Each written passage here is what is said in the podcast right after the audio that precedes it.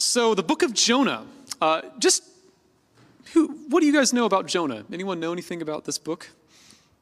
Yeah, Tristan? Jonah was a prophet. Yeah, Cameron. He disobeyed the Lord. Okay, uh, Stephen. He didn't like. You, you really think he didn't like big fish? I mean, the big fish kind of saved his life.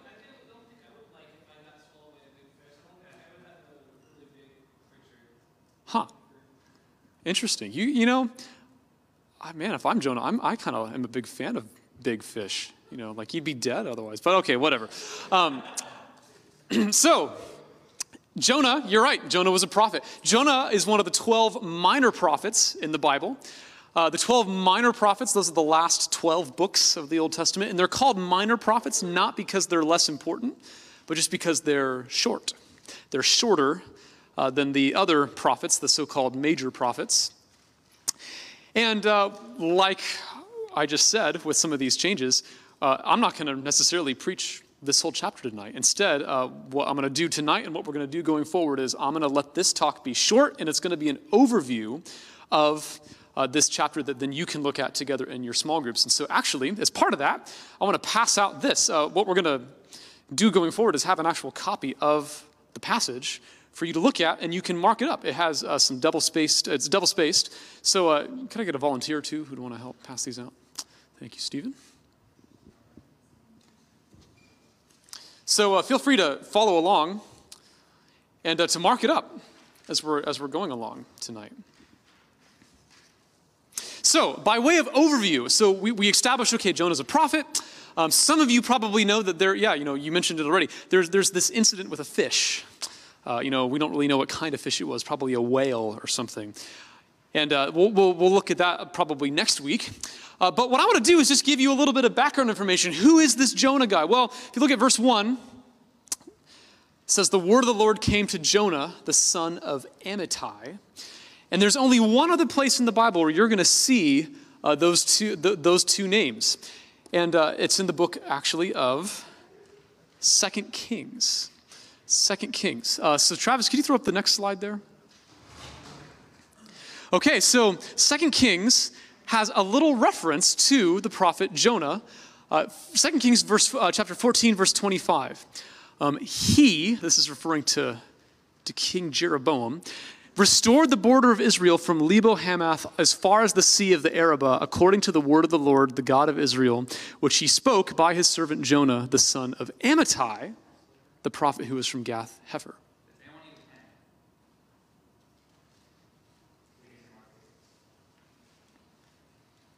You can always count on Stephen to give you a pen.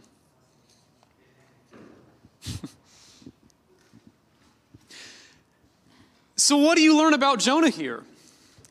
You actually find out here that Jonah plays a pivotal role in expanding Israel's borders.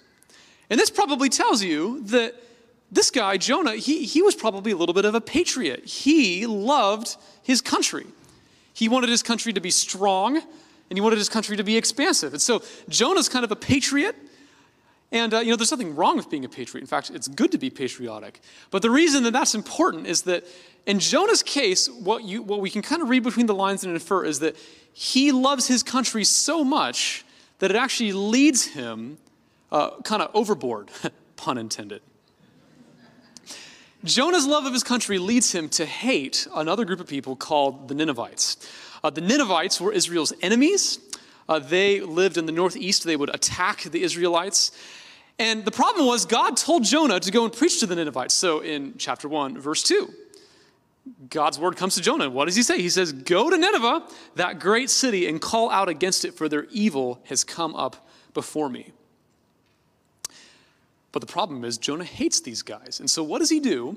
Uh, Jonah decides that he's going, you know, he, he, has, he has a brilliant idea. Um, you know, I would highly recommend doing this. Uh, Jonah runs away from God. Jonah runs away from God. Now, just kidding, I would not actually recommend this. Um, the thing that's so funny about Jonah running away from God is that God is everywhere, and Jonah tries to run away from a God who's everywhere. But, you know, anyway, he tries it. And uh, that's what the rest of the story is about. Jonah runs away from the Lord. Is there anyone here tonight who's running away from the Lord? Is there anyone here tonight who knows that God has called you to do something, or God is calling you into something? And maybe because of doubt, worry, fear, maybe anger at whatever that thing is that God is calling you to, you're trying to run away from Him.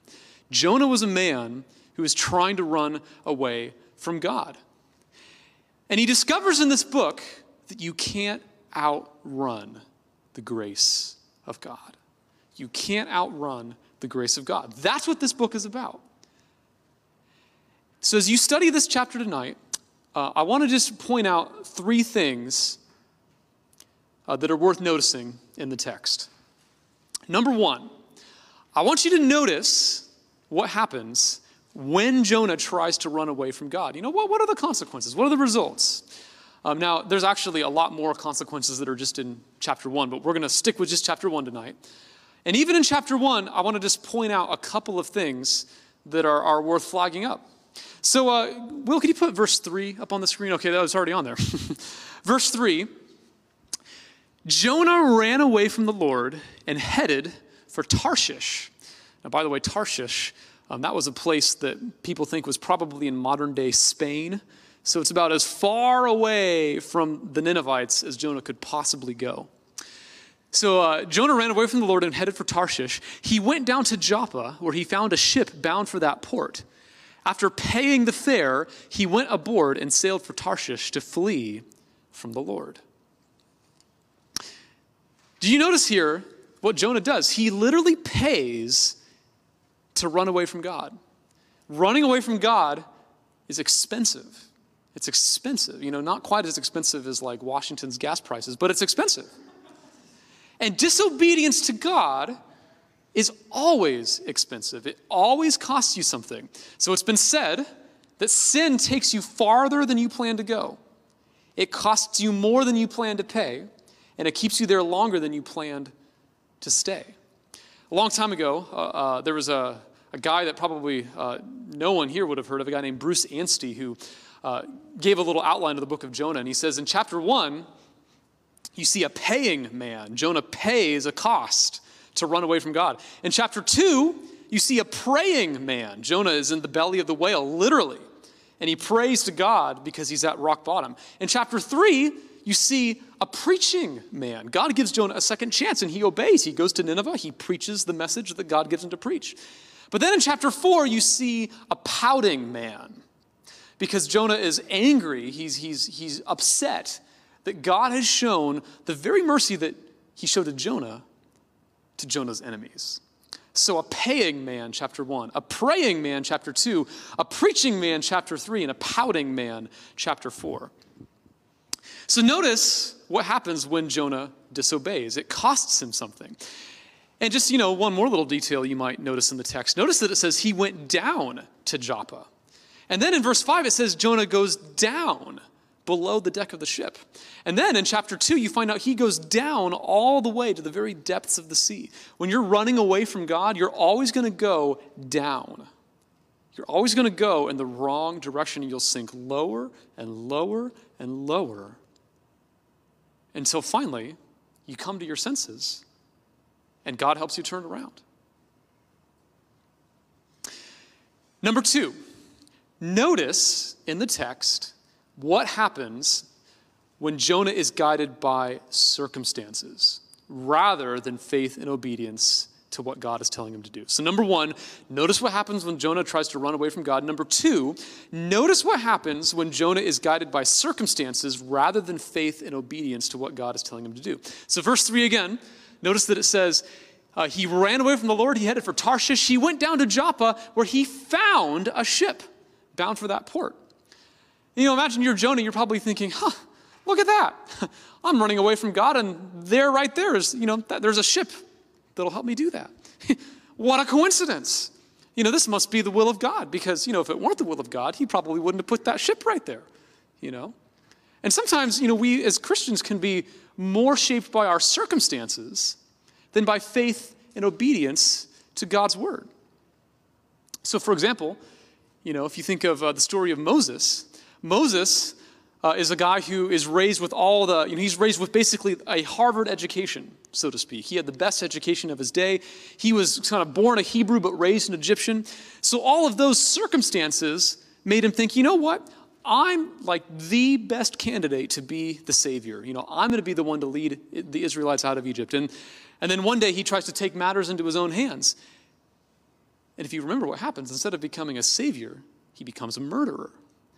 He's looking at his circumstances rather than looking to the Lord and putting his faith and obedience to what the Lord has asked him to do. So notice number two, notice what happens when you follow circumstances rather than faith and obedience to what God is telling him to do. And then, last of all, notice that when Jonah is disobedient, God is merciful. God has mercy on Jonah. He has mercy on Jonah because what does he do? He spares his life. At the end of the chapter, what does it say? It says that God provided a great fish to swallow Jonah, to save Jonah, and to preserve his life. And then, on top of that, you'll find out later in the book, God rescues him from the deepest depths, which is, by the way, why the story of Jonah is a picture of the gospel. When you come to the New Testament, you come to the life of Jesus, Jesus mentions Jonah. And Jesus says of Jonah that in the same way that Jonah was in the heart of the earth for three days and three nights, that so the Son of Man will be in the heart of the earth for, for that amount of time. And the reason that Jesus looks to Jonah is because in the same way that Jonah descended all the way down to rock bottom, all the way uh, virtually to the very you know, thread of, of, of, of, of his life, Jesus had the thread cut he went to the cross, he suffered death, he suffered God's wrath, he suffered God's punishment. And then three days later, in the same way that the whale spits Jonah up onto land, Jesus is spat back into life by the resurrection. And so Jesus looks to Jonah and says, What I'm doing is a little bit like what happened to him. Which is crazy because Jesus is using a disobedient prophet to accomplish his will. You might think that, oh my gosh, like I've screwed up my life so much, there's no way that I could ever make things right. You know, there's no way that God could ever use someone like me. I want to tell you tonight, it doesn't matter how much you think you've screwed up your life. We serve a God who is merciful. And you can never outrun the grace of God. You can never outrun the grace of God. And then also notice that God has mercy not just on Jonah, but notice he has mercy on the sailors. So think about this. If you're the sailors, you're probably thinking, oh my gosh, you know, this is a terrible, horrible storm. They all think they're going to die. But not only do they not die, do you notice what happens? The storm leads the sailors to begin to get curious about Jonah. Look at all these questions they ask. I think this is in verse 8. They say, Who are you? What's your occupation? Where do you come from? What's your country? And who are your people? Now imagine, you know, how Jonah's feeling when he ask all this. You know what I think he's probably thinking? He's probably thinking, oh my goodness, like I'm a prophet. Like a prophet's kind of like an evangelist, you know, someone who tells other people about Jesus.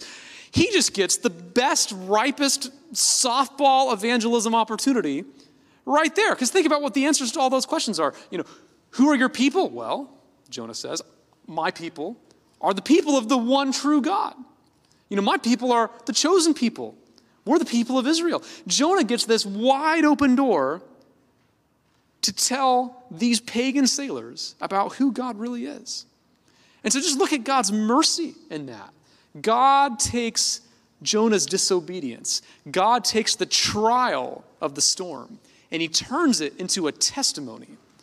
And in the same way, God can take your trials and he can turn them into testimonies. It's only when you go through stuff that really, really sucks, that's really, really hard, that you're going to be able to come out the other side and tell people, God is so good because I've been with him through this and I've come out the other side and I've experienced how faithful he is. So notice what happens when he tries to run from God tonight. Notice what happens when he's guided by circumstances tonight. And then notice that when Jonah is disobedient, God is merciful. Um, in just a minute, we're going to turn it over to groups. Uh, and on the back of that sheet of paper, you'll notice there are some text questions that will allow you to go a little bit deeper. But just before we do that, I do want to close um, by just sharing one, one quick story.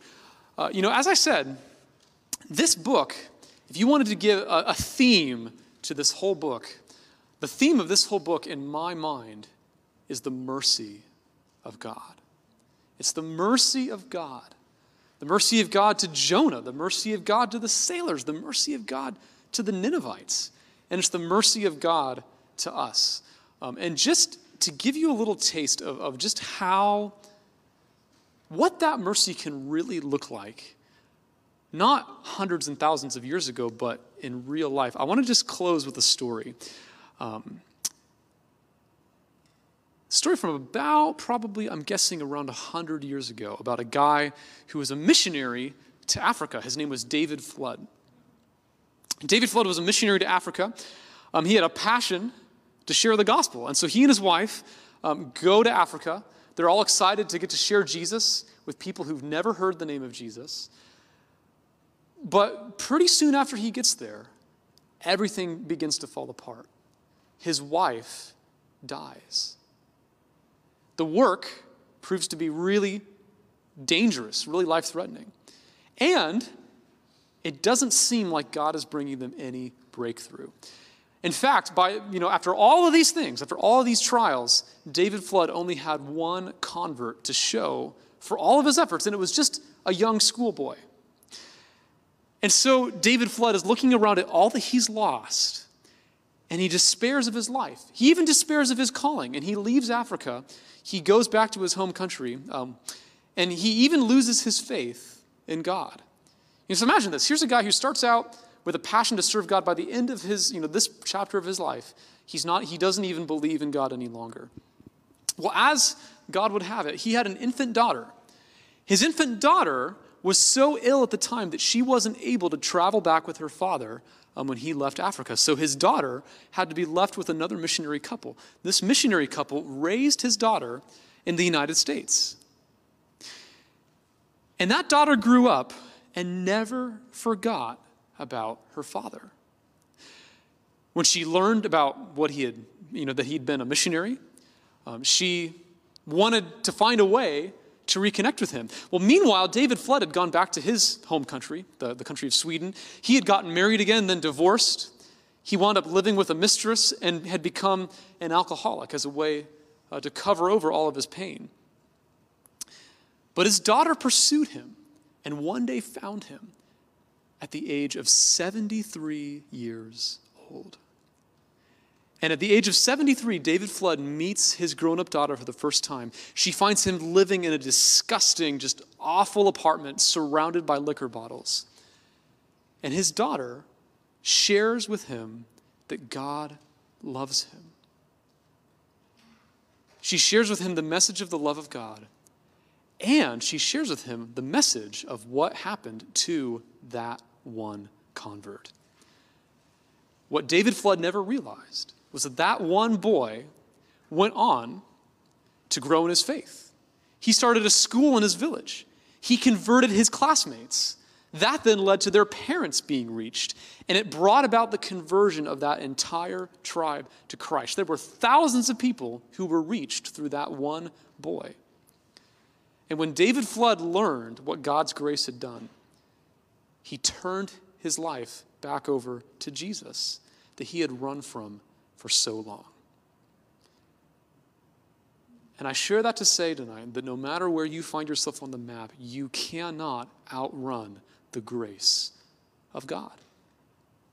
Jonah found that out. David Flood found that out. And as you go through life, you yourself are going to find that out. So, with that, we're going to turn it over to groups tonight. And um, I don't think we actually have yeah, unfortunately, there's no slide tonight with where everyone's supposed to go. But um, for leaders, uh, leaders, I'll send out all the questions, but feel free to pick, not necessarily all five, but if you want to pick just a couple of those text questions, start with those. And then maybe about halfway through, um, feel free to jump to the other questions, the life questions. And then we'll come back here around 9.05 for one last song. And just one final reminder, be thinking about next week, think about the groups that you want to start that you want to take ownership for as we uh, experiment with this new format. So um, let me pray for us. Father, thank you that there is no pit too deep for you to reach down and grab us. And God, as we look at the book of Jonah tonight, as we study the text for ourselves, would you show that to us? In Jesus' name, amen.